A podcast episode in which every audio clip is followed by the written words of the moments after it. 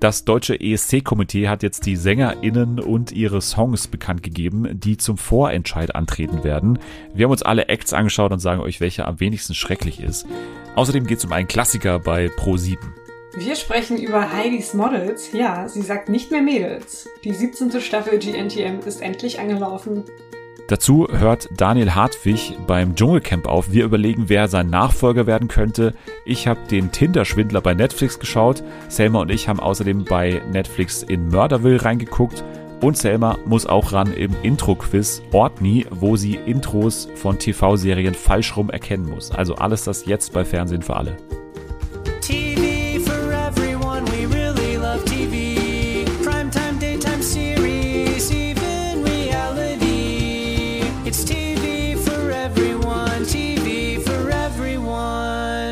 Hallo und willkommen zurück bei Fernsehen für alle an diesem wunderschönen Freitag. Gut, dass ihr wieder da seid. Gut, dass äh, ich da bin, sonst würde das wahrscheinlich nicht funktionieren. Wobei das ja auch mal angedacht war, dass wir einmal austesten, wie das denn wäre, wenn zwei Gäste oder in Anführungsstrichen Gäste hier zusammen eine Folge machen.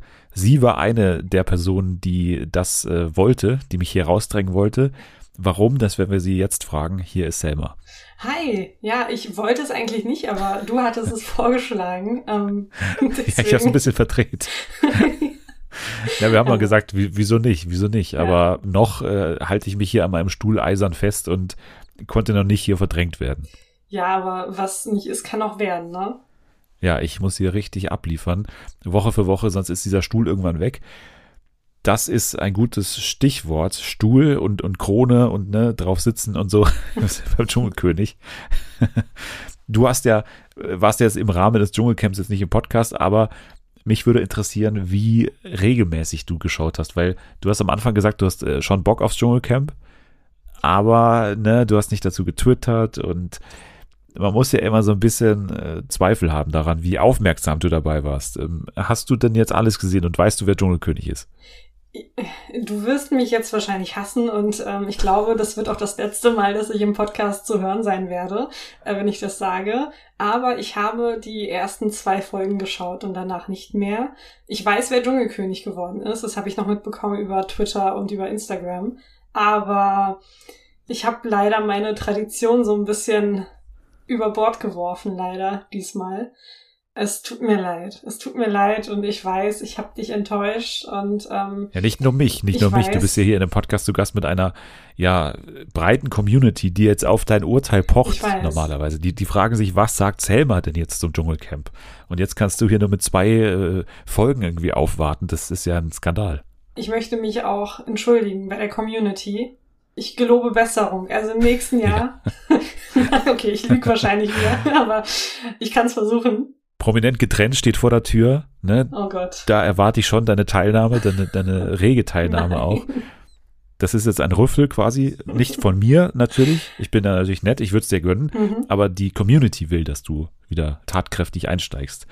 Aber Philipp Pavlovic ist Dschungelcamp König geworden, Dschungelkönig geworden.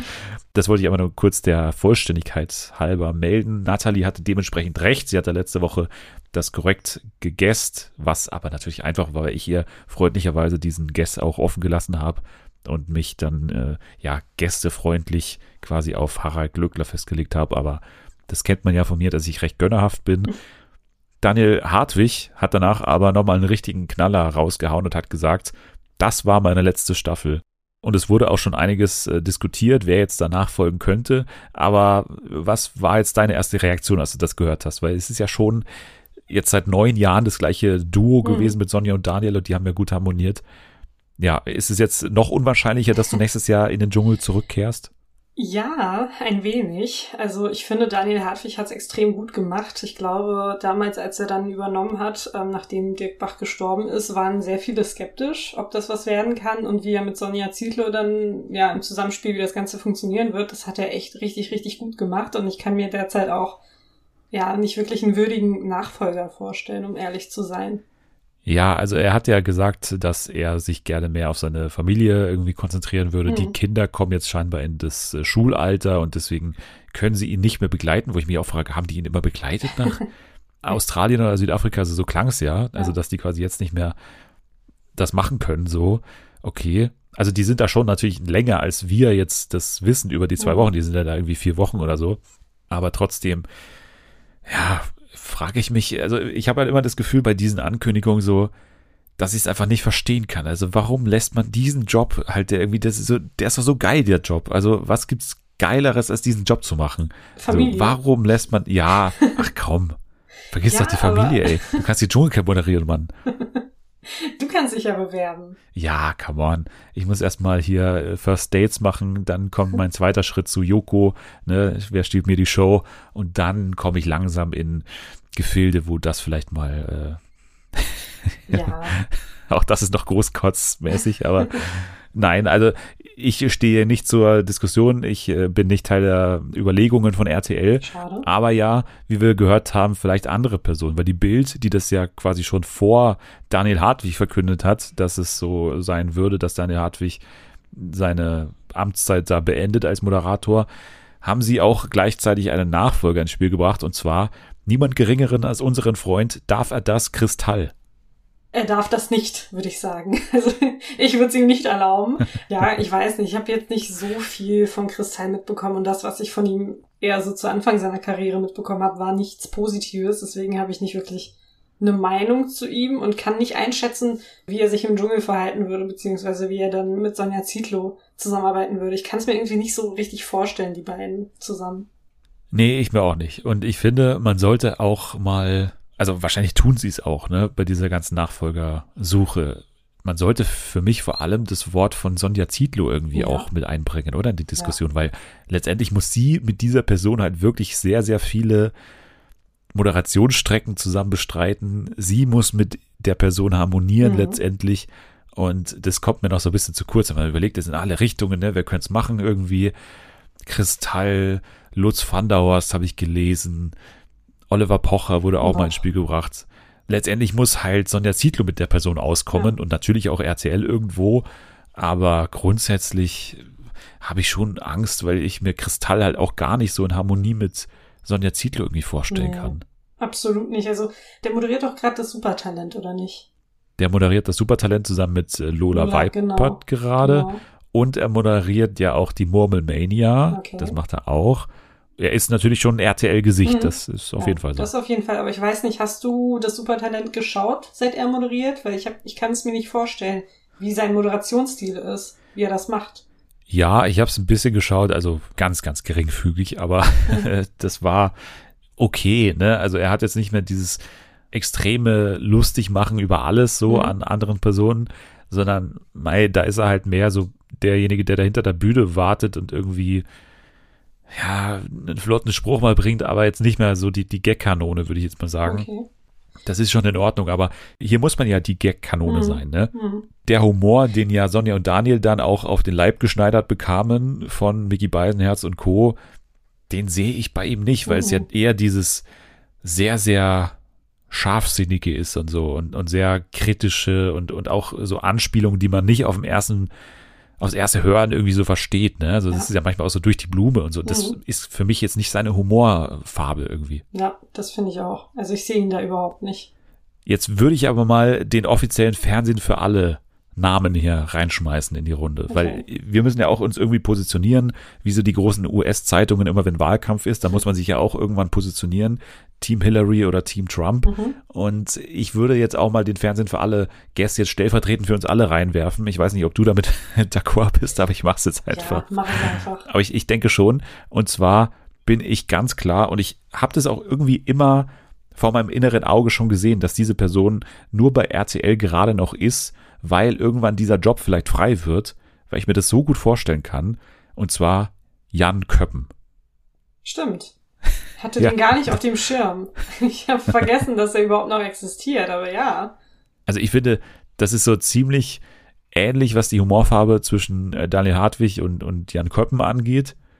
Er hat ein totales Herz für Trash. Er hat ja auch mit Anja Rützel, glaube ich, einen Podcast mal gemacht. Und ja, ist einfach ein guter Typ, finde ich. Also er ist sympathisch.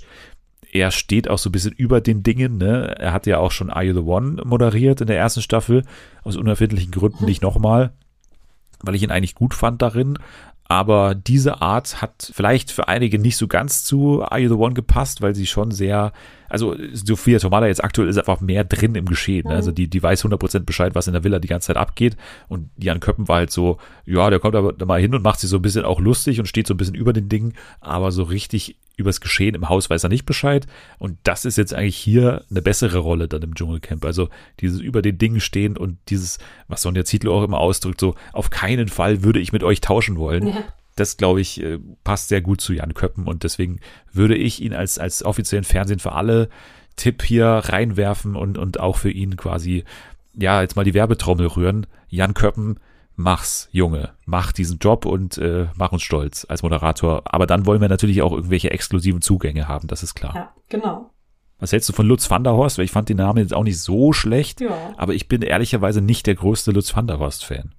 Ich finde auch, der würde da gut reinpassen und mit seinem Humor kann ich eher was anfangen als mit dem von hier Kristall oder so.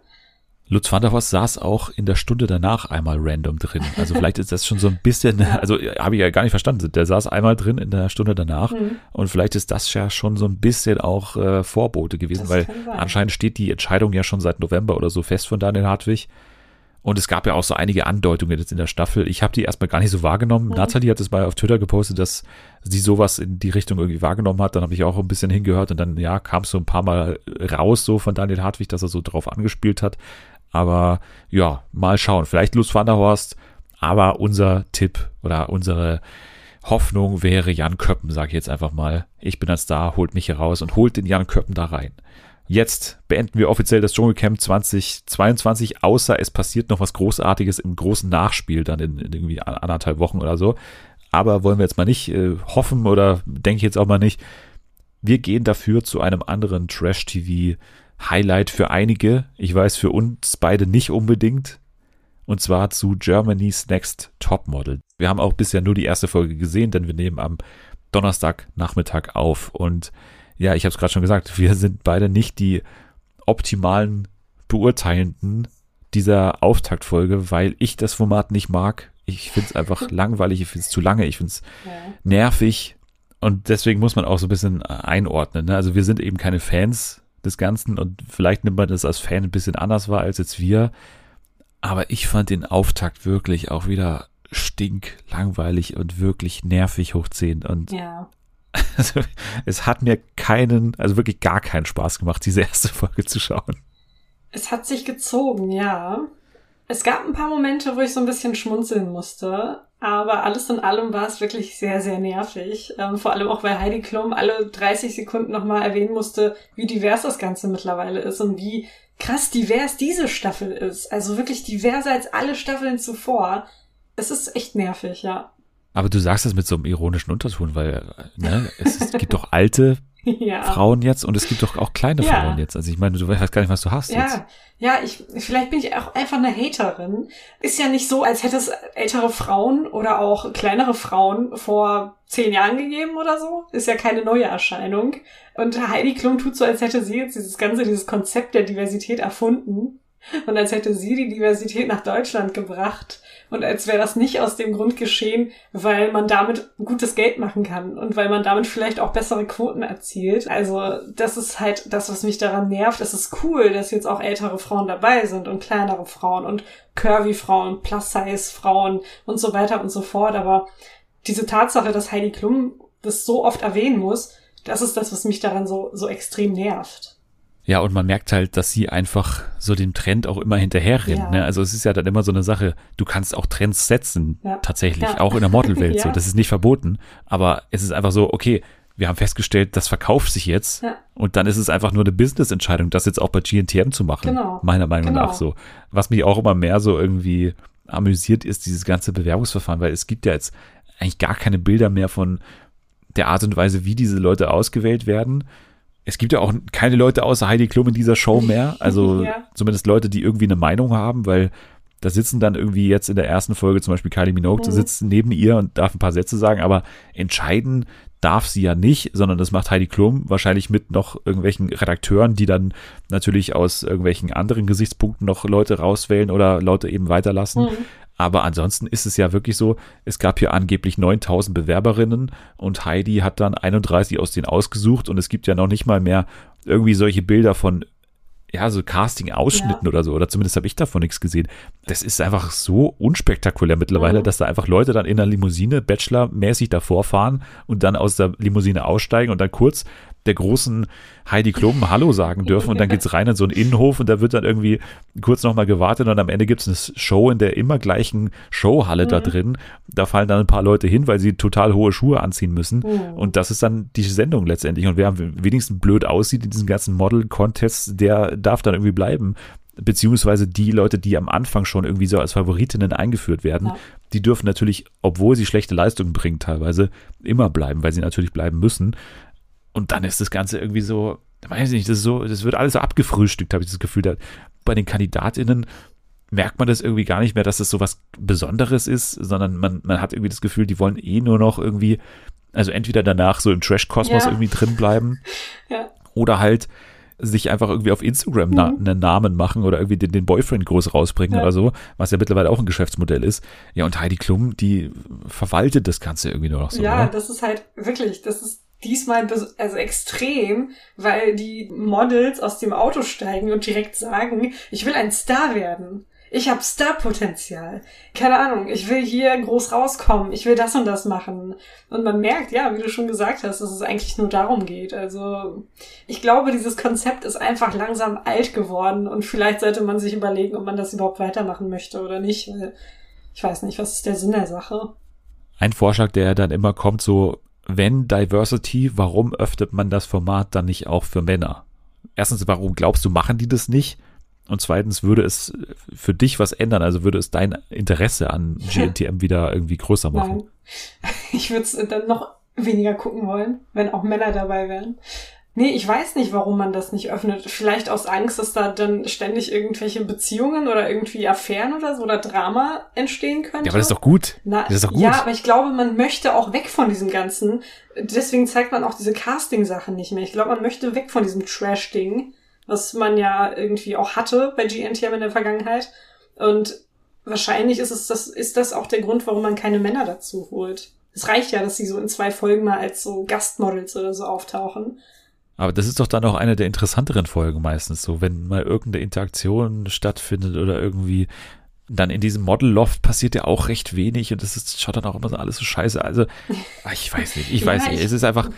Ich glaube, du bist einfach verwöhnt, weil du auf dieses Drama stehst und weil du dieses Drama in diesen ganzen RTL-Sendungen bekommst. Jetzt kommt, wieder, jetzt kommt wieder der Vorwurf, dass ich ja, hier der, der Drama-Typ bin. Du bist extrem Drama-geil. Ich sag's, wie es ist. Nein, ich will einfach einen Konflikt haben. So, ja. Jedes Format besteht aus Konflikten. Egal wie groß oder wie klein die sind, aber Konflikte sind das, was Fernsehen oder was jeden Text auch ausmachen. Jede Leistung, die irgendjemand erbringt und dann irgendwie jemand anderem als Unterhaltung vorsetzt, muss irgendwie etwas mit einem Konflikt zu tun haben. Also das ist ja eine gute Sache, ne? dass diese internen Konflikte in der Modelwelt irgendwie nicht mehr hier ausgetragen werden. Mhm. Also irgendwie du bist kleiner als ich, also hast du schlechtere Chancen, sondern äh, das ist jetzt alles akzeptiert und ist ja auch äh, total cool, dass zum Beispiel eine Kaschmira wie ich mir hier aufgeschrieben habe, mit 20 irgendwie 1,55 groß ist mhm. und dann natürlich neben der 1,95 großen Basketballspielerin Wiebke aussteigt aus mhm. der Limousine. Solche Bilder, die sind dann natürlich irgendwo cool und da erkennt man auch das Format dann ein bisschen ja. und da wache ich dann so ein bisschen manchmal auf und sage, oh, das ist vielleicht ein ganz lustiges Bild jetzt hier erstmal. Aber ansonsten, ja, es gibt so ganz verhaltensauffällige Leute, wie jetzt zum Beispiel diese Sophie oder auch diese Juliana mit den brasilianischen Wurzeln oder so. Auch die Viola mit den pinken Haaren okay. hier zum Beispiel. Können ich mir wir über Viola sprechen, ganz kurz? Ja, gerne. Danke die kann doch nicht echt sein. Also die, das, das muss eine Schauspielerin sein. Und ich glaube wirklich, diesen Theorien, die gerade irgendwie auf Twitter und so herumschwören, dass Jan Böhmermann sie da reingesteckt hat, weil so kann kein Mensch sein. Also dieses Verhalten, so verhält sich doch kein Mensch. Und aber meinst Dinge, du dieses Aufgedrehte sagt, oder meinst du nee, nicht dieses, das Aufgedrehte. Ähm, sie sagt halt manchmal so Sachen, da denkst du dir so, hä, warum sagt sie das denn gerade? Das ist völlig unnötig. Und das passt gar nicht in diese Situation rein. Und allgemein, ich glaube, sie hat sich auch irgendwie in diesen Sachen, die auf der ProSieben-Seite stehen und in dem, was sie dann in der Folge gesagt hat, widersprochen. Also sie hat eines gesagt, da auf der Seite und ein anderes vor den Kameras. Also Ganz, ganz komisch finde ich sie. Ich weiß gerade nicht. Ich bin mir echt nicht sicher, ob das wirklich eine echte Teilnehmerin ist. Was sagst du denn zu den beiden oder zu den drei älteren Damen, die jetzt dabei sind? Also wir haben ja Lieselotte, ja. Barbara und auch diese Mutter, wo ich den Namen gar nicht mehr aufgeschrieben habe. Die Mutter von der Tochter, die auch, also die Mutter-Tochter-Duo, das da teilgenommen hat. Oder nicht, ne? Genau, ja. genau. Was hältst du von denen? Weil das ist ja jetzt was Neues und irgendwie ja. spannend auch natürlich, wie Heidi mit denen interagiert. Mhm. Ne? Sie hat sie erstmal gefragt, darf ich euch duzen? Mhm weil sie spielt sich ja auf als die Übermutter, mhm. also diese Mutterrolle sowieso, aber auch diese Überwisserin, ne, die alles weiß aus ja. der ganzen Modelwelt und die machen halt länger de facto Modeling als sie, also tatsächlich, mhm. weil die einfach früher angefangen haben ja. teilweise. Erstmal müssen wir ja noch anmerken, dass Heidi Klum jetzt versucht, nicht mehr Mädels zu sagen, sondern Models. Und das fällt ihr so schwer, dass sie das immer wieder wiederholen muss. Jetzt habe ich schon wieder gesagt. Ja. Oh, jetzt habe ich wieder Mädels gesagt. Boah. Models, Models, Models, Models, Models. Ja. Ähm, ich finde die super erfrischend, muss ich ganz ehrlich sagen. Also das Mutter-Tochter-Duo ist jetzt ein bisschen untergegangen, aber Lieselotte und Babs, aka Barbara, ähm, fand ich super. Also insbesondere Lieselotte. Ich bin einfach sehr begeistert von ihr. Sehr sympathisch. Ja, ich finde auch, dass die was ganz Angenehmes reinbringen, einfach weil es einfach mal ein anderer Charakter auch ist, weil ansonsten ja. hat man ja das Gefühl, diese ganzen jüngeren Kandidatinnen, die verschwimmen alle so charakterlich. Mhm, also ja. da, hat man Schwierigkeiten, erstens die Namen zu wissen, aber auch irgendwie zu wissen, was die nochmal vor zwei Minuten nochmal gemacht mhm. haben, weil das einfach so schnell dann wieder weg ist. Also ich bin da auch ganz, ganz dankbar, dass man das mal so was komplett anderes irgendwie da drin hat und nicht eben auf eine Größe oder eine Kleidergröße beschränkt oder auf eine Ethnie, mhm. sondern eben hier auch auf ja, das Alter jetzt mal. Also ich, ich fand es auch ganz erfrischend so. Ja. Muss mal schauen, wie lange die dann drin sind. Ne? Also ich denke mal, dass schon eine von denen auf jeden Fall weit kommt mhm. oder weit kommen muss, alleine schon. Wird schon spannend sein zu sehen, äh, wie die sich auch so in so Social Media Aufgaben oder sowas schlagen, weil teilweise müssen die dann ja auch irgendwelche Videos drehen oder irgendwie eine Insta-Story machen oder so. Ja. Das stelle ich mir dann auch einigermaßen unterhaltsam vor noch, aber na, kann auch peinlich werden. Aber kann auch gut werden dadurch, mhm. weil es peinlich ist. Also von daher, da bin ich noch ganz gespannt eigentlich. Ja same. Okay, ich würde sagen, da wir jetzt Folge 2 noch nicht gesehen haben, lassen wir mal Germany's Next Topmodel erstmal wieder ruhen. Ich werde das Ganze vermutlich oberflächlich bis zum Umstyling verfolgen und dann werden wir bestimmt auch nochmal irgendwie hier im Podcast darauf zurückkommen, was danach mit dem Format hier im Podcast passiert. Das kann ich noch nicht sagen, aber ich, ich denke mal, wir werden es wie immer, wie jedes Jahr irgendwann leise ausfaden lassen und dann in die Bedeutungslosigkeit fallen lassen, bis dann irgendwann eine Kandidatin in einem anderen Format auftaucht und ich kann sagen, ja, ich habe zumindest ein paar Folgen mit ihr gesehen und kenne sie irgendwoher. Aber das wird äh, wahrscheinlich so enden, von daher stellt euch darauf ein. Wir kommen aber jetzt äh, wirklich zu einem Format, was perfekt ist, dass du heute da bist, weil es gibt so viele Überschneidungspunkte zwischen dem ESC und zwischen dir und zu den Kandidatinnen und Kandidaten, die jetzt im ESC-Vorentscheid hier für Deutschland antreten wollen, äh, beim richtigen ESC dann in Italien. Und äh, deswegen bin ich sehr, sehr gespannt auf deine Meinung. Wir haben am Donnerstag sechs Kandidaten hier vorgesetzt bekommen, die allesamt, ich glaube, in ein paar Wochen dann antreten werden. Anfang März ist es, glaube genau, ich. Am 4. Am 4. März antreten werden und ja, darum kämpfen werden, Deutschland beim ESC zu vertreten. Und das ist ja dieses langwierige Verfahren, was der NDR ja immer, glaube ich, auch in Abstimmung dieses Jahr haben wir auch mal hier gehabt, mit den ganzen Radiowellen der öffentlich-rechtlichen Sender dieses Jahr irgendwie so ausgewählt hat. Man konnte sich zwar auch selber bewerben, aber teilweise sind die Radiosender auch selbst auf Leute zugegangen. Das weiß man aber nicht, inwiefern wer da irgendwie auf wen zugegangen ist. Das erfährt man aus diesen Videos nicht, die da auch äh, dazu gereicht wurden. Aber wir haben jetzt tatsächlich schon alle Leute beziehungsweise Bands und noch die dazugehörigen Songs. Also man kann sich schon alles anhören bei Eurovision.de und wir haben das vor der Sendung auch getan und werden jetzt mal so ein bisschen reflektieren, ja, was wir jetzt hier auswählen würden, beziehungsweise was wir auch äh, ja nicht ganz verstehen, wie das das da rein schaffen konnte. Aber was war dein insgesamter Eindruck von allen sechs jetzt mal, die du da auch dir angehört hast? Ich hätte niemals gedacht, dass ich das mal sagen würde. Aber ich wünsche mir Jendrik zurück. Weil im Gegensatz zu den Liedern, die uns präsentiert wurden, ist Jendriks Lied im Ohr geblieben. Und das kann ich von keinem der Lieder behaupten, die wir jetzt bei dieser Präsentation hören konnten. Ja, also ich weiß jetzt wieder, also manchmal vergesse ich das ja, ich weiß jetzt wieder, warum ich den ESC manchmal nicht so gerne mag. Ja, wenn man aus Deutschland kommt, andere Länder haben viel bessere Beiträge und wirklich jedes Jahr und Deutschland zieht immer den größten Kack raus. Ich verstehe nicht wieso. Hier merkt man wieder, dass diese ARD-Popwellen dabei waren. Man merkt halt diese ganzen Lieder, die kannst du dir 500 Mal am Tag bei NDR 2 oder wo auch immer anhören. Das passt einfach so gut ins deutsche Radio, aber nicht auf die ESC-Bühne. Das ist so aber bescheuert. Moment. Es gibt doch auch noch so ein ESC-Panel aus ganz Europa, was da irgendwie drüber abstimmt das Verfahren ist doch relativ sinnig, was sie da anwenden. So, also es ist ja nicht nur eben irgendwie zwei Leute beim NDR, die das entscheiden, sondern wirklich ja auch eine, eine groß angelegte Aufgabe. Und jetzt wird es ja dann wieder in die Hände der ZuschauerInnen gelegt. Also die können ja dann letztendlich abstimmen. Also ist es ja quasi jetzt unsere Entscheidung? Also, oder würdest du sagen, alle sind jetzt hier gleich ja, schlecht? Also mit jedem kann man nur den letzten Platz erreichen. Bringt mir halt nichts darüber entscheiden zu können, wenn mir nur, keine Ahnung, Code serviert wird. Da, weißt du? Nee, also da sind vielleicht zwei Lieder dabei, die passabel sind und der Rest ist einfach Rotz. Aber es ist doch so, dass jetzt, ich glaube, drei Leute aus diesem Kandidatenfeld aus dem The Voice-Kosmos kommen, also aus dem Privatfernsehen. Also ist es doch eigentlich auch so ein bisschen nicht so öffentlich-rechtlich oder nicht? Ja, aber die Musik hört sich sehr öffentlich-rechtlich an, die diese Leute machen. Das ist halt das Ding. Mir geht's nicht darum, wo die herkommen und was irgendwie der Hintergrund ist oder so, sondern es geht einfach um die Lieder und die sind für mich nicht ESC-würdig.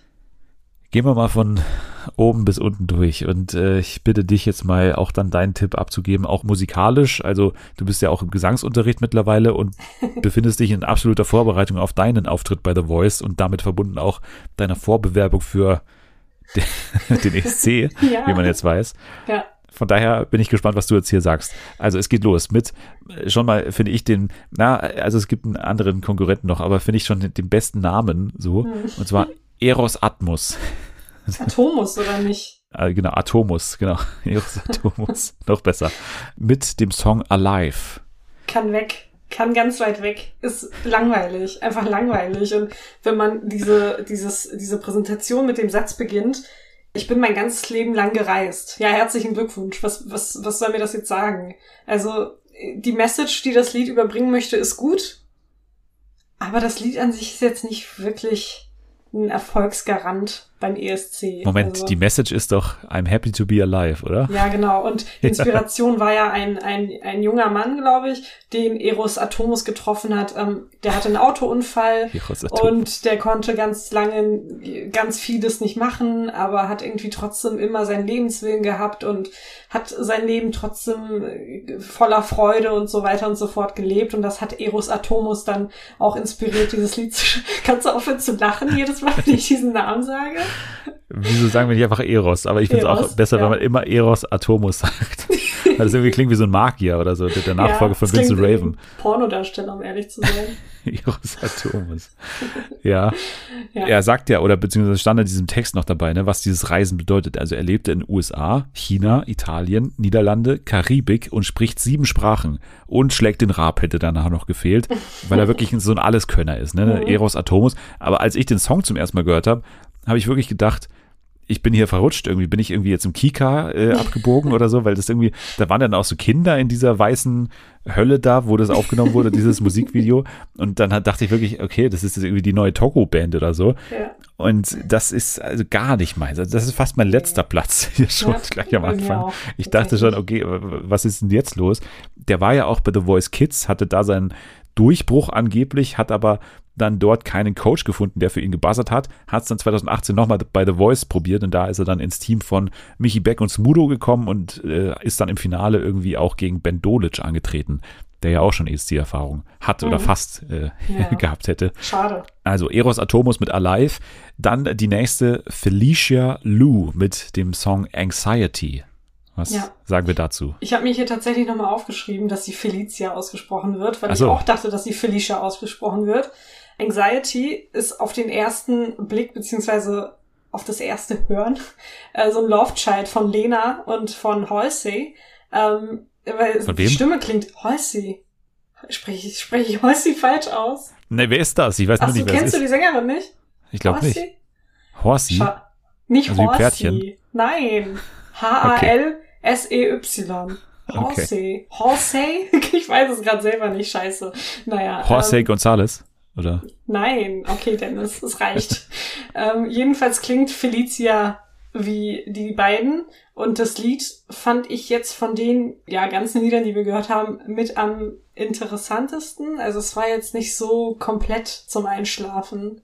Ich finde auch, dass es zumindest von der Botschaft her ESC-Potenzial hat. Also das hatten wir ja schon öfter mal, dass auch so eine politische oder so eine, weiß ich nicht, gesellschaftliche Botschaft irgendwie auch dann gut ankommt. Ich finde den Song auch in Ordnung, aber sehr, sehr Lena-mäßig. Ne? Ja. Also das ganze Auftreten von ihr auch im Interview ja. und auch der Song an sich, so auch die, ne, dieses Bühnenbild oder es war ja eigentlich ein ganz ordentliches Musikvideo, finde ich, recht simpel gehalten, so mit diesen Beamer-Aufnahmen da über ihrem Gesicht und so. Fand ich alles recht stimmig tut keinem weh, aber habe ich jetzt auch gerade gar nicht mehr im Ohr zum Beispiel so. Also der ist bei mir nicht hängen geblieben, ja. der Song.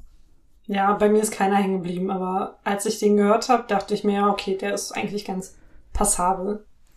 Bei den nächsten beiden habe ich gedacht, woher kommen die denn oder woher haben die die jetzt her? Und das hat für mich so total geschauspielert gewirkt, irgendwie so, so wie so ein Sitcom-Cast mhm. oder so. Und zwar Mael und Jonas heißen die. Genau. Und das Lustige ist, dass er Lehramtsstudent ist und schon eine Tochter hat und Jonas mit 20 noch Schüler ist, was ich mich auch gefragt habe, okay, mit 20 noch Schüler, was ist das für eine Schule? Aber okay. Er ist auf jeden Fall der verrückte Part, hieß es dann im Text. Die beiden kommen sogar von The Voice of Germany. Also auch hier gibt's wieder die Querverbindung. Und ansonsten ist ihr Motto jeden Tag Pyro, Good Vibes und Spaß. Und ich habe mir erst den Song gar nicht aufgeschrieben hier als einzigen. Da habe ich irgendwie gepennt, aber es ist alles so wie so ein 90s-Video gedreht, ne? Auch so ein mhm. bisschen im 4 zu 3 Format und auf so einem Dach gefilmt und ich finde visuell okay, hat man jetzt auch schon tausendmal gesehen, diese Optik, aber ansonsten kann man mal machen. Ich kann mir nicht vorstellen, dass die irgendwie Erfolg hätten. Nee, ich mir auch nicht. Es ist einfach eine generic Pop-Nummer. Also geht rein, und geht komplett wieder raus und man merkt sich einfach keinen einzigen Moment aus diesem Lied oder aus dem Musikvideo. Es ist einfach langweilig. Leider. Ja, die beiden hatten auch so einen kultigen Auftritt da in ihrem Video, so wie gesagt, so ein bisschen Sitcom-mäßig, wo sie dann so dreimal diesen Antexter da aufnehmen. Ja, ich bin Mile ja. oder ich bin Mile. Okay, jetzt müssen wir nochmal machen. Ja. Ich bin Mile und ich bin Jonas und zusammen ja. sind wir Mile und ihr so ein bisschen wow, so war das mäßig.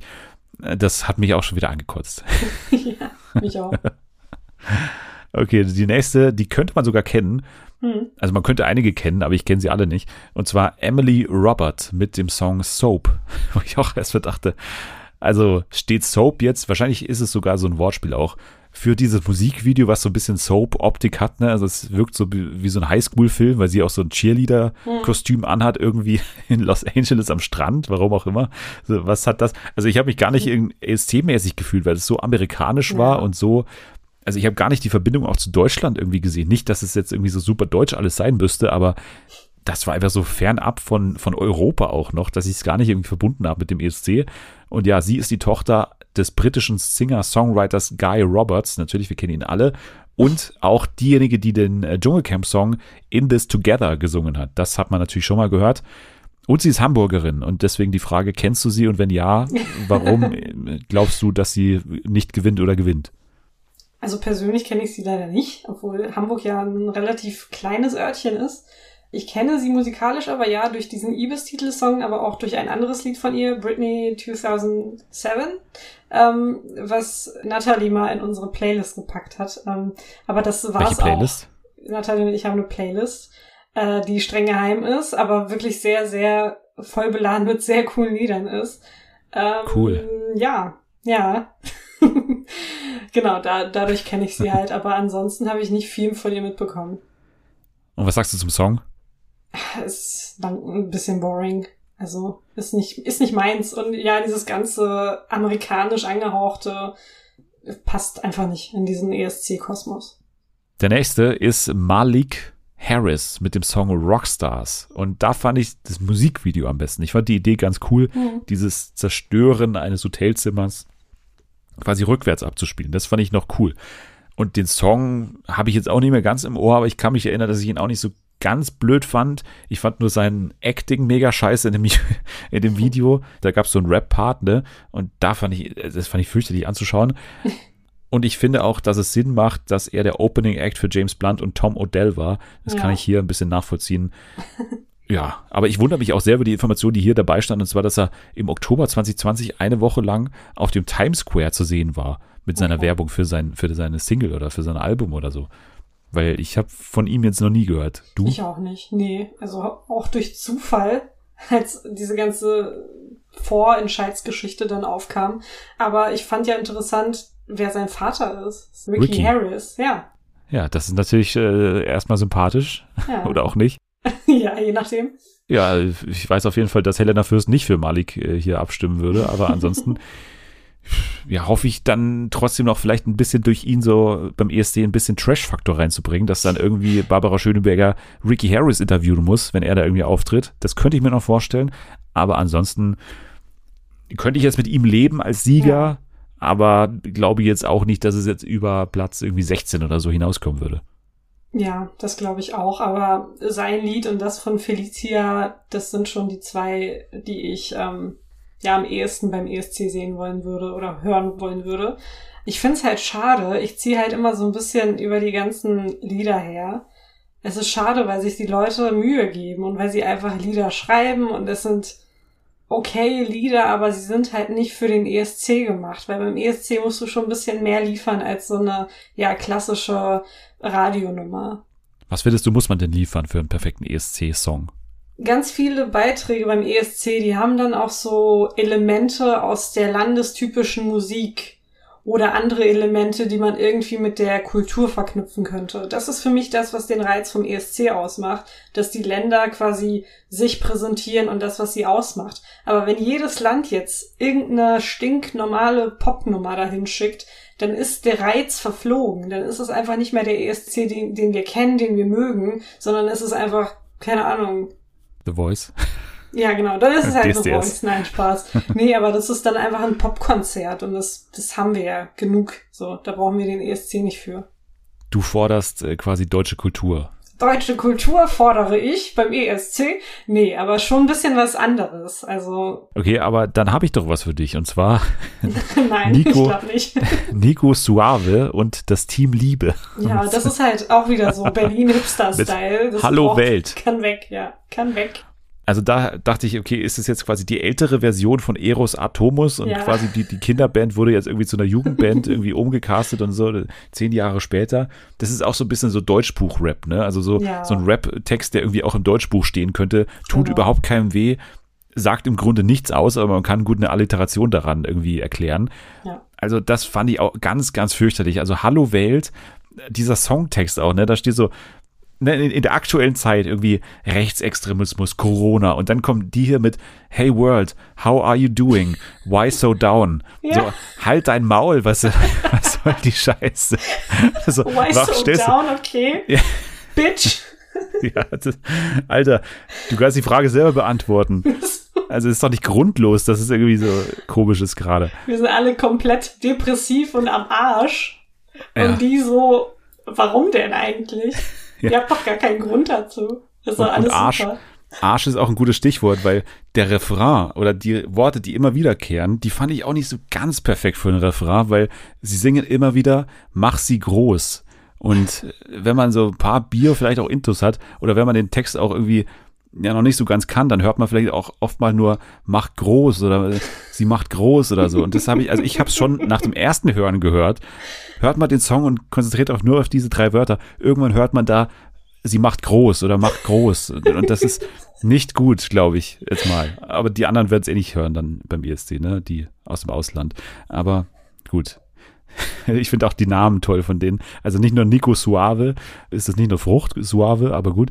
Aber die drei, die quasi das Team Liebe bilden, die sind Emmy oder Emi Nixon mit, ist auch so der Klischee-Name schlechthin, ne? ohne Vokale Nixon und Bouquet. Das ist äh, Team Liebe. Ich würde, also das hat mich sehr, sehr glücklich gemacht hier, dieser ja, Auftritt. Ja. Ich bin Team super. Hass, tatsächlich. Ja, da sehe ich mich eher als bei Team Liebe. Peter Urban, hier ist Selma Soronic und das Team Hass. genau. Ja, ist halt nicht wirklich ESC-Material. Schade. Ja, schade, ist, glaube ich, die Überschrift, die man für den kompletten ESC-Vorentscheid ja. schreiben kann. Ich würde sagen, hier mal wieder, also der, der Jan Köppen dieses Format jetzt wäre bei mir hier Felicia Lu. Ich ja. würde mal für die irgendwie die Daumen drücken, dass das was wird. Wenn nicht, dann irgendwie den, den Malik Harris, vielleicht ja. damit ich Ricky nochmal interviewt sehe. Aber ansonsten kann man die auch wirklich alle ins Nachmittagsprogramm vom, vom Kika irgendwie, glaube ich, geben und dann ja. fallen die auch nicht weiter auf. Also ich muss noch einmal den Namen sagen. Eros Atomus. Sehr gut. Okay, sehr gut. Das war der ESD-Vorentscheid. Wir kommen noch zu ein paar News und mal wieder zu einer Unterrubrik der News und zwar Revival News. Denn wir hatten ja in der vergangenen Woche, der Preis ist heiß und es gibt eine neue Überschrift oder neue Spekulationen, dass eine Show zurückkehren könnte, wieder bei RTL und zwar diesmal Freischnauze. Kennst du noch Freischnauze? Ach, der Name sagt mir was, aber das Konzept, da kann ich mich nicht dran erinnern, leider. Was war das nochmal? Das war eine Impro-Comedy und war so ein bisschen ah. der RTL-Versuch, die Schillerstraße und sowas ein bisschen abzukupfern und anders zu machen. Es lief zwischen 2005 und 2008, also jetzt auch nicht so ein Kultformat irgendwie, sondern halt irgendwas, was mal lief. Und das will man jetzt zurückholen, nachdem ja auch Ralf Schmitz gegangen ist von RTL, der ja mit seinem Hotel verschmitzt ja auch so eine Art Impro-Comedy hatte. Und jetzt fehlt anscheinend eine im Programm und jetzt will man wieder eine da ins Programm nehmen und dafür jetzt anscheinend diese alte Marke Freischnauze reaktivieren und hat da laut Bild am Sonntag auch einen Moderator beziehungsweise einen Spielleiter schon an der Angel, der das Ganze machen soll, und zwar Max Giermann. Ist interessant. Max Giermann ist ja lustig. Max Giermann ist grundsätzlich lustig. Und Impro-Comedy kann auch lustig sein. Aber ja. es ist halt immer das Problem bei RTL-Shows, die Idee kann noch so gut sein, wenn dann letztendlich wieder Markus Krebs, Mario Barth, Oliver Pocher und irgendwie Ilka ja. Bessin da drin vorkommen, dann äh, kannst du jedes Format irgendwie äh, versauen. Also ja. ich erinnere nur an Taskmaster Atze Schröder, dass es zum Glück nie an die Öffentlichkeit geschafft hat, dieses Format. Aber so brauche ich halt auch Taskmaster in Deutschland nicht, wenn dann letztendlich Atze Schröder da irgendwie ja, der genau. Taskmaster ist. Ja, diese ganzen alten Gesichter, die ja halt auch nicht wirklich lustig sind, die braucht mittlerweile kein Mensch mehr. Aber das ist immer so die Gefahr bei RTL, ne? Freischnauze wird wohl auch ohne unser Zutun oder ohne unsere Kritik hier daran äh, umgesetzt werden. Also warum sollte sonst dieses Gerücht entstehen, wenn nicht auch ein bisschen was dran wäre? Ja, ja. Wir kommen ja gleich noch zur Improvisation ne? Mhm. bei, bei Netflix. Davor bleiben wir aber schon mal im Netflix-Kosmos, denn Netflix hat seine ganzen deutschen Produktionen, Eigenproduktionen angekündigt für das kommende Jahr. Und ich würde jetzt hier nicht alles durchgehen, weil es wirklich auch sehr, sehr viel ist. Ich würde jetzt mal es wieder so machen, dir einfach nur die Titel vorzulesen und du sagst mir dann, was dich vielleicht vom Titel her irgendwie interessieren würde, okay? Okay. Okay, wir kommen erstmal zu Serien. Da geht's los mit Achtsam Morden, heißt eine Serie. Du sagst dann einfach, du haust einfach hier rein, ne? Liebes Kind heißt die andere. King of Stonks. Cleo. Cleo dann The Empress. The Empress. Okay, noch kein. Machst du dein eigenes Echo die ganze Zeit? Ja, ich weiß auch nicht, warum ich das mache. Ich, ich, ich denke immer, du willst noch einsetzen, aber da kommt gar kein Interesse gerade. Ähm, 1899 ist die oh, andere ja. Serie von den Darkmachern. Das klingt spannend. Ja.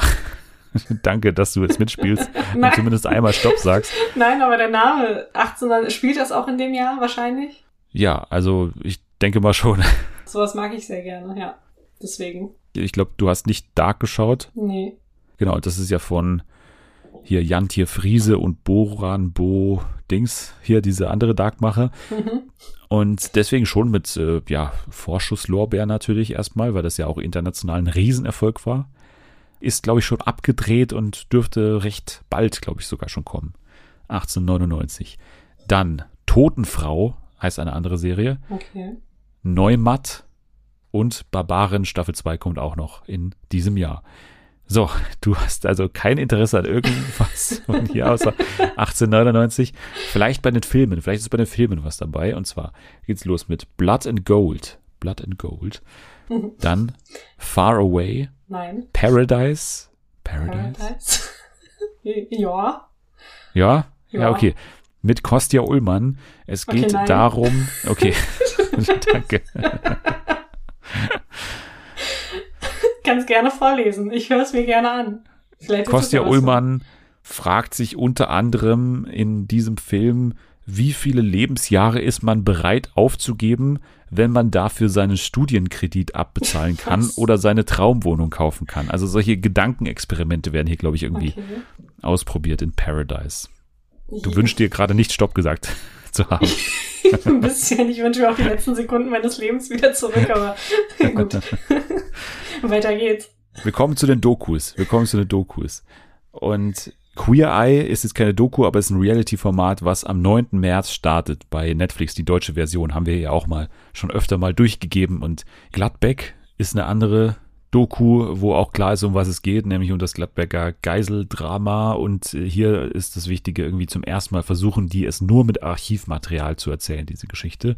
Dann wird es auch hier bei Netflix eine Wirecard Doku geben, nachdem es ja schon die ARD gemacht hat und auch TV Now, glaube ich, hat es schon gemacht. Sky hat es auch schon gemacht. Also ja, Facing North ist so ein bisschen Free Solo-mäßig. Da werden Schweizer einen Berg besteigen oder nicht nur einen Berg, sondern gefährliche Nordwände, wo man ja meist ohne Sicherheitsausrüstung hoch muss. Das klingt ja ganz spannend, vielleicht für Leute, die gerne rausgehen. also in diesem Podcast vermutlich eher niemand. Dann außerdem noch Söring. Söring ist ja quasi Jens Söring, der in Virginia über 30 Jahre in Haft saß. Der war auch schon bei Lanz. Und der wird hier anscheinend exklusiven Zugang liefern oder den hat er schon geliefert für diese Doku zu seinem Leben und zu seiner Zeit in den USA im Knast. Das gibt's und es wurde angekündigt und da war ich ehrlich gesagt am meisten ja euphorisch bei dieser Ankündigung, dass Netflix an einer deutschsprachigen Reality-Show arbeitet, aber es gab noch keine Infos darüber hinaus. Es könnte sein, ne, auch eine Abkopplung, wie zum Beispiel The Circle, Deutschland, haben wir auch schon mal gesagt, warum eigentlich nicht. Oder halt Too Hot to Handle oder sowas, vielleicht für den ganzen Dachraum.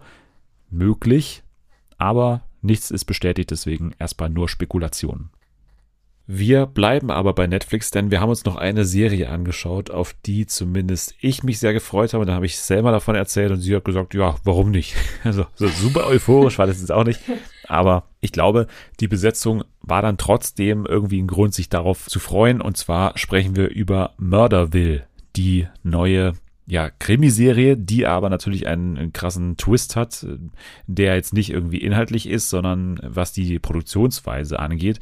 Denn wir haben hier eine Impro-Comedy-Serie. Das heißt, Will Arnett ist ein Detective, ein Mordermittler, der pro Folge, es sind sechs Folgen insgesamt, einen prominenten Helfer an seiner Seite hat oder eine Helferin, die ihm bei dem Mordfall unterstützt. Und dieser Mordfall, der wird aufgeklärt innerhalb dieser 30 Minuten und ja, zusammen mit Will Arnett befragt die Person an seiner Seite, die prominente Person, dann drei Verdächtige. Und ja, sowohl der Promi weiß nix, als auch Will Arnett weiß auch nur so ein paar Sachen, glaube ich. Also so ganz eingeweiht ist er auch nicht. Und wir wissen natürlich auch nicht, was, was passiert. Also es ist quasi für den Promi eine totale Impro-Aufgabe und der Promi muss dann sogar am Ende noch ermitteln oder muss sagen, wer seiner Meinung nach der Täter oder die Täterin ist, wer den Mordfall verübt hat. Das ist Murderville, das ist das Konzept und es klingt erstmal super geil. Mhm. War es denn auch für dich super geil? Du hast auch wahrscheinlich alle sechs Folgen gesehen, oder? Ja, ja, ich habe es komplett geschaut und ich muss sagen, es war wirklich super geil. Also ich habe in der ersten Folge so ein bisschen gebraucht, um reinzukommen, aber es hat sich, wie ich finde, von Folge zu Folge gesteigert und hat echt Spaß gemacht. Sag mal du, wer hier alles dabei ist, weil Ja, dann kannst du auch schon mal deine Highlights hier herausheben. Also, in der ersten Folge war natürlich eine Person dabei, die dir, glaube ich, sehr viel Freude bereitet hat, und zwar Conan O'Brien. In Folge 2 war Marshawn Lynch dabei, ein Footballspieler, den ich aber tatsächlich nur aus Brooklyn Nine-Nine kenne, weil er da eine kleine Gastrolle hatte in einer Folge. Ähm, dann Kumail Nanjani, fand ich super, by the way. Annie Murphy in Folge 4, Sharon Stone in Folge 5 und Folge 6 Ken Jong. Genau, den man zum Beispiel aus The Mars Singer kennt in den USA oder auch Mhm. natürlich aus den, hier, wie heißen die Filme? Hangover. Hangover, ne? Hangover, genau. Ja. Ja, also ein, äh, sag ich mal, illustres Aufgebot hier. Also Footballstar, Talkshow-Host, natürlich Schauspieler, innen Sharon Stone und dann eben auch noch Ken Jong, der so ja eigentlich Arzt ist, ne? Und mhm. jetzt auch Schauspieler und Moderator natürlich. Also alles Mögliche dabei. Ja. Und ja, Conan hat jetzt in einer Serie so, glaube ich, noch nie richtig mitgespielt. Er hat in seinen ganzen Gastauftritten da in anderen Ländern mal, bei GZSZ hat er auch eine kleine Rolle, sogar als er in Deutschland war. Und auch in vielen anderen Ländern hat er ja immer in so der größten Soap immer so einen kleinen Gastauftritt gehabt. Aber ansonsten hat jetzt Conan, glaube ich, noch nicht groß eine schauspielerische Erfahrung. Und ich finde, das hat hier schon sehr gut äh, funktioniert. Aber mein Highlight ist dann trotzdem jemand anderes, also auch Kumail Nanjani, der eine sehr lustige Folge hatte. Aber ich glaube, dass mich am meisten überrascht hat tatsächlich Marshawn Lynch, der Footballspieler, der in der zweiten Folge wirklich ein ja sehr großes schauspielerisches Talent offenbart, finde ja, ich. Ja. Also, wie gesagt, ich habe ihn ja auch mal bei Brooklyn Nine-Nine gesehen und da ist mir das schon aufgefallen, dass er das ganz gut macht. Und ähm, hier hat er das dann nochmal bestätigt. Also nach der Football-Karriere ist da auf jeden Fall, glaube ich, auch eine Schauspielkarriere in Sicht. Aber findest du denn, ja, findest du wahrscheinlich, aber dass das Konzept an sich funktioniert? Also ja. nimmt man allen Beteiligten ab, äh, dass es äh, Impro ist? Ja. Wie findest du so auch die, die Kameraarbeit? Weil Impro ist ja normalerweise was, was eben nicht planbar ist und so mhm. die ganzen Bewegungen der Leute finde ich, glaube ich, schwierig, so als Kameramann oder Frau irgendwie abzuschätzen. Wie hat es für dich so funktioniert vom, vom Konzept her? Ich finde, es hat super funktioniert. Es war alles relativ flüssig. Also man hat jetzt nicht gemerkt, dass die Kamera vielleicht ein paar Probleme hatte jetzt mit dem ganzen ähm, Geschehen. Also wirklich, ich fand, das war ein sehr, sehr gutes Konzept. Ich finde vor allem, dass die ganzen Supporting-Schauspieler auch irgendwie eine ziemlich gute Leistung gebracht haben. Also die Verdächtigen in mhm. dem jeweiligen Mordfall. Und es waren natürlich auch immer sehr, sehr skurrile Mordfälle. Also einmal ist, glaube ich, einer in der Suppe ertrunken oder so. Ja.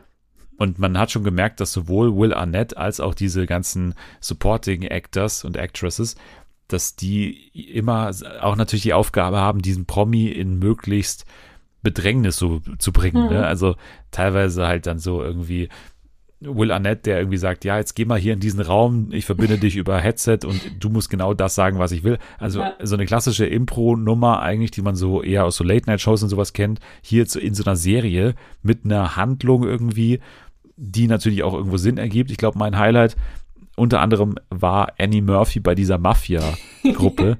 das fand ich super irgendwie ja. in der Folge 4. Das war echt cool und äh, hat sie sehr gut gemacht. Ja, sie sah äh, undercover aus wie Jimmy Fallon, oder? Ja, ja. War von allen Sachen irgendwie mit am lustigsten. Auch der ja. Walk von Kumail Nanjani, ne? Da oh, hat irgendwie Will Arnett irgendwie ihm gesagt, weil er wollte ankommen bei so einer Highschool-Bekanntschaft, weil der Mordfall hat sich in seiner alten Highschool irgendwie zugetragen und dann ist er dahin mit Kumail Nanjani und er war irgendwie da verliebt früher in eine Schülerin und die war jetzt hier als Erwachsene da und er wollte da möglichst cool rüberkommen und hat dann Kumail Nanjani quasi gesagt, ja bitte verhalte dich jetzt so uncool wie möglich und mach seinen most stupid walk sozusagen, damit ich hier möglichst gut ankomme. Das war auch, auch eine ziemlich äh, lustige Szene, mhm. finde ich. Ja, allgemein fand ich Kumail Nanjani richtig knuffig. Also der hat so oft lachen müssen oder sich auch so oft das Lachen verkneifen müssen. Das wäre original ich gewesen in dieser Situation. Also ich hätte auch ständig lachen müssen. Ja, das muss man vielleicht noch sagen. Also klar, wie bei allen Impro-Sachen kann das natürlich dann auch nicht eben rausfliegen, beziehungsweise ist es halt manchmal auch wirklich äh, ganz charmant eigentlich, ne, wenn das passiert. Ja, also wenn ja. die Leute ihren Character breaken, sagt man dann ja. Mhm. Und bei Conan war das ein paar Mal so, bei Marshawn Lynch war es gar nicht so, glaube ich. Der hat, glaube ja. ich, nie so wirklich die Rolle verlassen. Kumail hat sich ein paar Mal nicht beherrschen können und Ken Jong hat es eigentlich am laufenden Band gemacht, ne? Ja, Annie Murphy auch.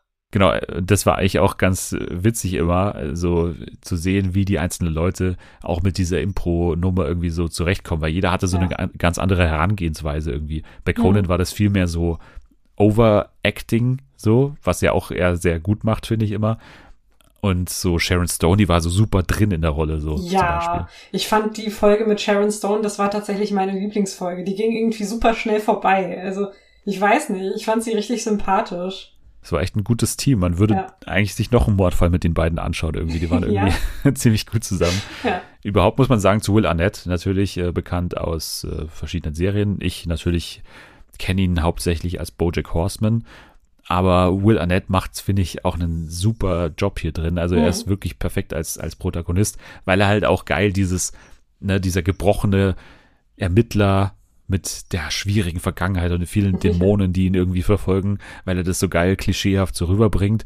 Auch, ne, er hat so einen Mordfall, der irgendwie sich auch über alle Folgen hinzieht. Also es ist ja auch so ein Klischee für so eine Serie mhm. wie The Mentalist oder auch Psych oder Monk oder sowas.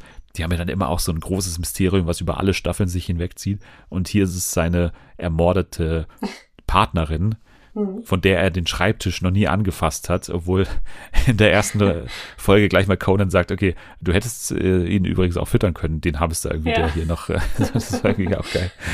Will Arnett hält das Ganze wirklich sehr gut zusammen und ist wirklich auch uneitel, was das Schauspiel angeht, weil hier kommt es ja wirklich darauf an, dass er ein möglichst gutes Setup immer liefert, damit seine Gastpartner hier und Partnerinnen immer scheinen können neben ihm.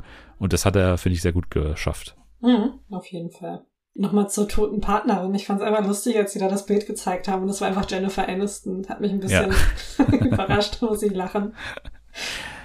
Ja, also ich finde, das ist äh, ein Tipp, den sich jeder mal anschauen kann. Klar hat Impro auch immer die Gefahr, dass es halt dann mal so fünf Minuten nicht so lustig sein kann. Auch hier gibt es fünf Minuten mal, die nicht wirklich lustig sind oder so, wo dann einfach kein Gag ankommt. Aber das ist halt auch der Reiz daran, ne? An diesem Genre, dass halt man nie weiß, was passiert. Und ja, manchmal ist es super lustig und manchmal plätschert so vor sich hin. Und ich würde sagen, das ist auch hier so der Fall. Ja. Also schaut euch Mörderwill bei Netflix an. Sechs Folgen, a 30 Minuten kann man wirklich sehr, sehr gut machen und hat uns sehr gut gefallen. Jetzt wollte ich nochmal, bevor ich nochmal ein Wort verliere zum Tinder-Schwindler, nochmal kurz zu Yellow Jacket zurückkommen. Hm. Weil wir das ja beim letzten Mal, als wir hier zusammen saßen, äh, besprochen haben und erstmal ja nur den Anfang gesehen hatten, aber schon damals relativ angetan waren. Jetzt ist die Staffel vorbei und ich würde mal sagen, die Serie und die Bekanntheit der Serie ist ja richtig explodiert. Und diese kleine Showtime-Produktion hat wirklich total einen Bass entwickelt. So, also jeder hat irgendwie drüber geredet. Es gab äh, Yellow Jackets Partys. es gab wirklich popkulturelle große Besprechungen und so. Das äh, gönne ich denen total, weil das halt eine ja. originelle Geschichte ist, die clever erzählt ist und vor allem mit tollen Schauspielerinnen irgendwie da ankommt. Und ja, wie fandest du letztendlich das Finale? Vielleicht ohne zu spoilern, aber warst du am Ende zufrieden? Es gibt ja eine Staffel 2. Wirst du auch reinschauen in die dann, wenn es soweit ist? Ja, aber sowas von. Das Finale war super. Ja, die Vorfreude auf Staffel 2 ist auf jeden Fall gegeben. Die Serie ist völlig zu Recht irgendwie explodiert. Also ist eine richtig, richtig gute Serie. Ich war ja am Anfang so ein bisschen skeptisch, weil ich dachte, hm, ja, das ist vielleicht ein bisschen zu ähnlich, wenn man sich jetzt irgendwie The Wilds anschaut und Yellow Jackets. Aber das war dann tatsächlich doch irgendwie um einige Klassen besser als The Wilds und hat auch eine völlig andere Story irgendwie. Deswegen, ja, also 150 Prozent bin ich äh, auch bei der nächsten Staffel dabei. Der Teaser oder der Cliffhanger jetzt für Staffel 2 war auch geil, ne? Man will ja eigentlich sofort wissen, wie es weitergeht. Also ja. das ist auf jeden Fall in allen Belangen ein totaler Erfolg gewesen, sowohl für Showtime als auch ja für originelle Serien, weil in letzter Zeit hatte man jetzt eben viel so Franchise-Kram, ne? Star Wars, mhm. Marvel und so, aber das ist jetzt hier wirklich eine, eine coole Geschichte, die auch toll erzählt ist und sehr, sehr clever war am Ende. Und ja, äh, ja ich freue mich auch auf Staffel 2, die soll ja auch noch jetzt in diesem Jahr kommen, hm. irgendwie November. Also da können wir uns alle drauf freuen. So, jetzt habe ich den Tinder-Schwindler noch gesehen. Du nicht, ne? Nee. Nee, ist auch nicht schlimm. Ist eine Dokumentation, Dokumentationsfilm, der sich dreht um ja einen Mann, der im Prinzip ein Hochstapler ist, der aber reihenweise Frauen auf Tinder verarscht hat letztendlich. Der hatte angegeben, dass er ein Erbe eines Diamantimperiums sei und sich dann in unfassbaren Geschichten verstrickt hat mit diesen Frauen. Also wirklich auch aufwendig irgendwie ein, ein Leben da inszeniert hat, was er da lebt, äh, nur um den Leuten oder den Frauen dann letztendlich, ja, Geld abzuzwacken. Das war quasi sein Geschäftsmodell. Dieser Simon der hat letztendlich Frauen vor allem aus Skandinavien, oder zumindest sind das jetzt in dieser Serie, die hier vorkommen, äh, Frauen aus Skandinavien, zwei, ja, übers Ohr gehauen, kann man äh, sagen, aber halt auch natürlich komplett irgendwie, also ruiniert teilweise auch finanziell mhm. natürlich. Die Frauen kommen auch äh, da zu Wort in der Dokumentation und erzählen quasi die ganze Geschichte. Ich fand es ehrlich gesagt ein bisschen langsam tatsächlich am Anfang, weil die beginnen halt wirklich chronologisch. Also es geht halt wirklich erstmal um dieses harmlose Kennenlernen bei Tinder. Und dann, ja, nimmt die Handlung ein bisschen Geschwindigkeit auf, glücklicherweise, als eine der Frauen dann irgendwann eine Boulevardzeitung einschaltet. Und dann, ja, ist es so ein bisschen alles schneller und dann wird es so ein bisschen Manhunt-mäßig und das ist eigentlich ganz cool, aber ich weiß gar nicht, ob es so eine krasse Geschichte an sich ist. Also klar ist die total irre. Irgendwie wird das Ganze für meinen Begriff ein bisschen heißer gekocht, als es ist. Also nicht der Fall an sich, sondern eher so die, diese ganze Netflix-Inszenierung. Ich weiß nicht, es ist alles so, die erste Hälfte fand ich wirklich einfach zu langsam dafür, dass es dann so ein großes, krasses Ding sein soll. Vielleicht habe ich das auch nur so wahrgenommen, dass das irgendwie der neue heiße Scheiß ist, dieser Tinder-Schwindler und krasse ja, Dokumentation. Ich glaube, ich glaube, es liegt nicht an deiner Wahrnehmung. Also ich habe es jetzt auch gefühlt überall gesehen die letzten Tage. Ich glaube, das haben die einfach an sich, dass sobald die was rausballern, dass irgendwie das Internet das komplett hochhypt und es ist einfach überall.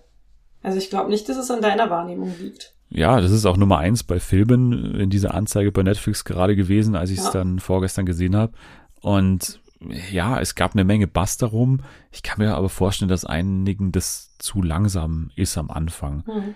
Es ergibt zwar Sinn, irgendwie diese Tinder-Welt so kennenzulernen, ne? Also erstmal so harmloses Flirten und dann ist die Geschichte ja auch so aufgebaut oder er baut die Geschichte so auf der Tinder-Schwindler, dass er ja dann irgendwann so durch kleine Andeutungen immer wieder so einen Hintergrund irgendwie offenbart, dass er in so einer Gefahr schwebt und so. Das ist dann zwar schon cool, irgendwie das auch vor allem durch diese WhatsApp-Optik, weil er kommuniziert halt immer über WhatsApp und die haben halt wirklich auch das authentisch so nachgebaut, dass man immer so die Chats nochmal so quasi lesen kann und auch seine Sprachnachrichten sind auch original.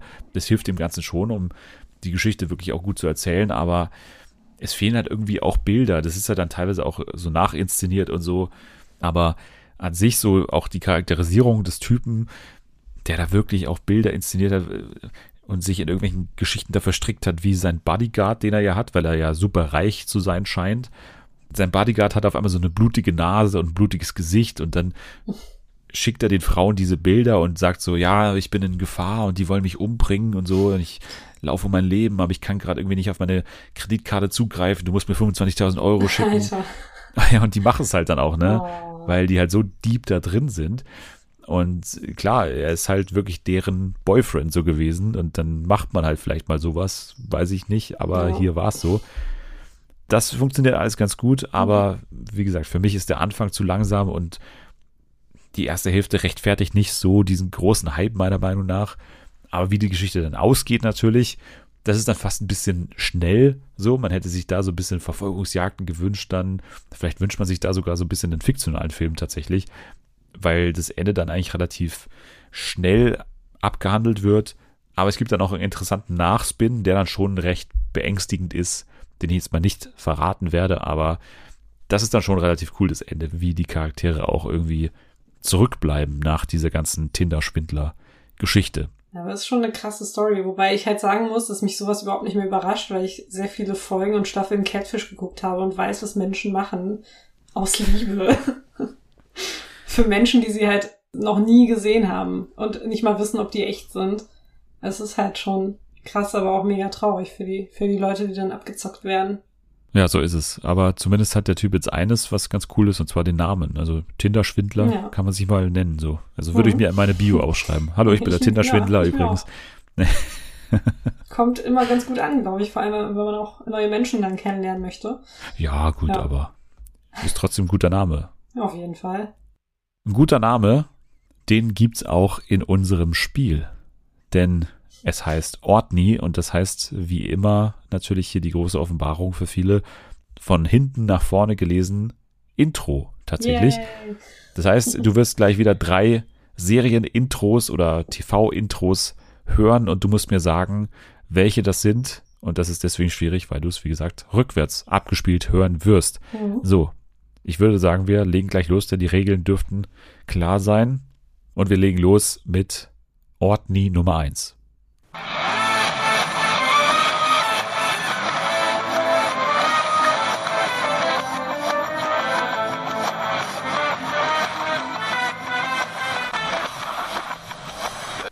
Das hört sich an wie das Intro von Cosmo und Wanda.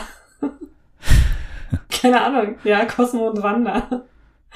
Cosmo und Wanda ist ja so, äh, Jimmy hat den Bogen raus. Genau. Hey, Timmy Cosmo, Cosmo und Wanda. Das hat sich halt angehört wie der Teil.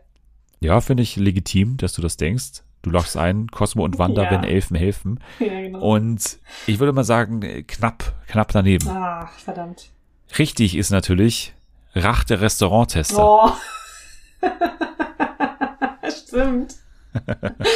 wow. Ja, das habe ich seit ewig, also das habe ich wirklich zwei, dreimal in meinem Leben gesehen. Aber dieses Ach, Lied, da wäre ich nie, ich wäre nie im Leben drauf gekommen, dass das das Intro ist, Mann. Das hat sich original angehört für dieses Hey, Cosmo, Cosmo und Wanda. Ich dachte, dass da einfach nur den Gesang irgendwie rausgemacht. Das ist Ja, der. Restauranttester. Schade. 0 von 1, aber du hast natürlich noch weitere Chancen, äh, zum Beispiel Ja. mit Ortney Nummer 2. Okay.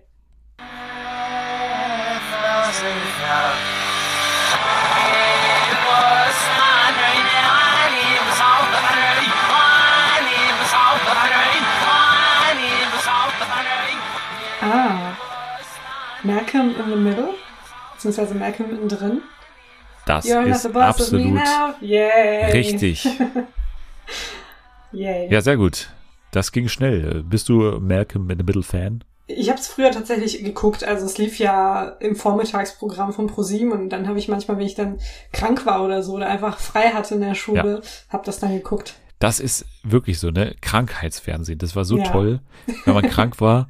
Weil früher lief ja auch How I Met Your Mother Ja. nur im Vormittagsprogramm von Pro7. Und das war immer geil. Man konnte Malcolm in the Middle schauen und man konnte How I Met Your Mother schauen. Ja. Und da war die Krankheit eigentlich schon wieder weg, weil es war einfach so. geil, so. diese zwei Serien zu sehen. Das war so selten, dass man das mal konnte.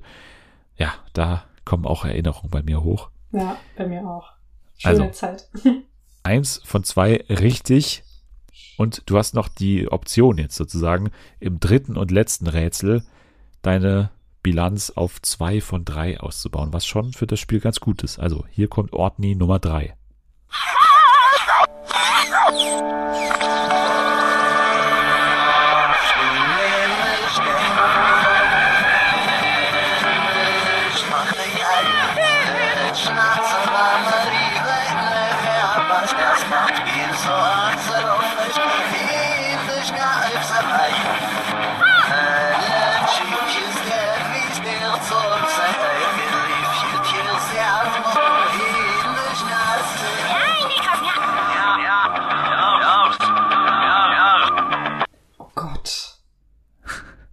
Ist das ein deutsches Intro?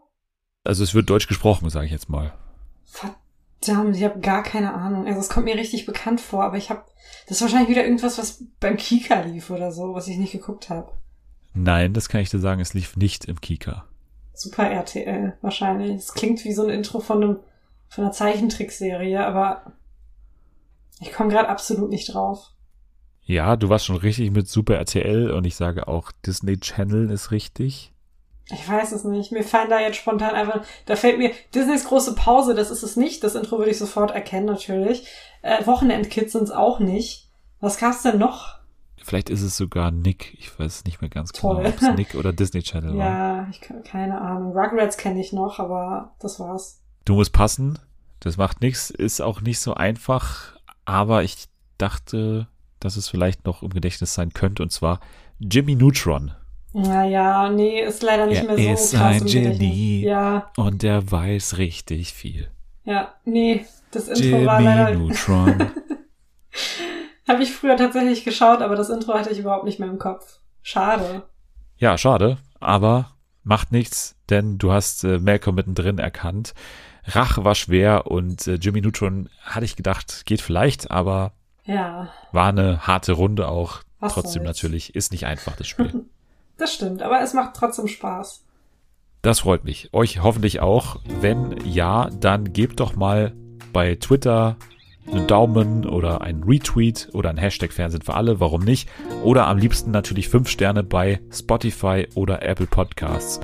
Das hilft uns tatsächlich am meisten. Da können wir in der Rangliste immer weiter nach oben klettern und letztendlich auch äh, ja, unsere Kandidaten hier auch bei anderen Shows einbringen, wie zum Beispiel Jan Köppen zum Dschungelcamp-Moderator machen. Hm. Das ist natürlich das große Ziel. Und man kann auch dir folgen bei Twitter, nämlich unter Selmuggel. Sehr gut. Unter @fernsehnfa findet man den Podcast. Falls es irgendwas äh, anzumerken gibt, Kritik, nicht bitte, nur, nur Lob natürlich immer. Bei mir auch so. bitte, nur Lob, keine Kritik. Jetzt sage ich danke fürs Dabeisein. Danke, dass ich dabei sein durfte. Ja, sehr gerne. In der nächsten Woche sprechen wir endlich über den Bachelor. Ich habe selbst noch keine Sekunde vom Bachelor gesehen und darf jetzt endlich aufholen. Ich erwarte Großes, aber bin mal auch leicht skeptisch. Aber wir freuen uns alle auf die nächste Woche mit dem Bachelor. Ihr könnt jetzt aber schon mal abschalten. Wir werden jetzt erstmal ins Restaurant gehen und ordentlich Kritik üben. Also bis zur nächsten Woche. Tschüss.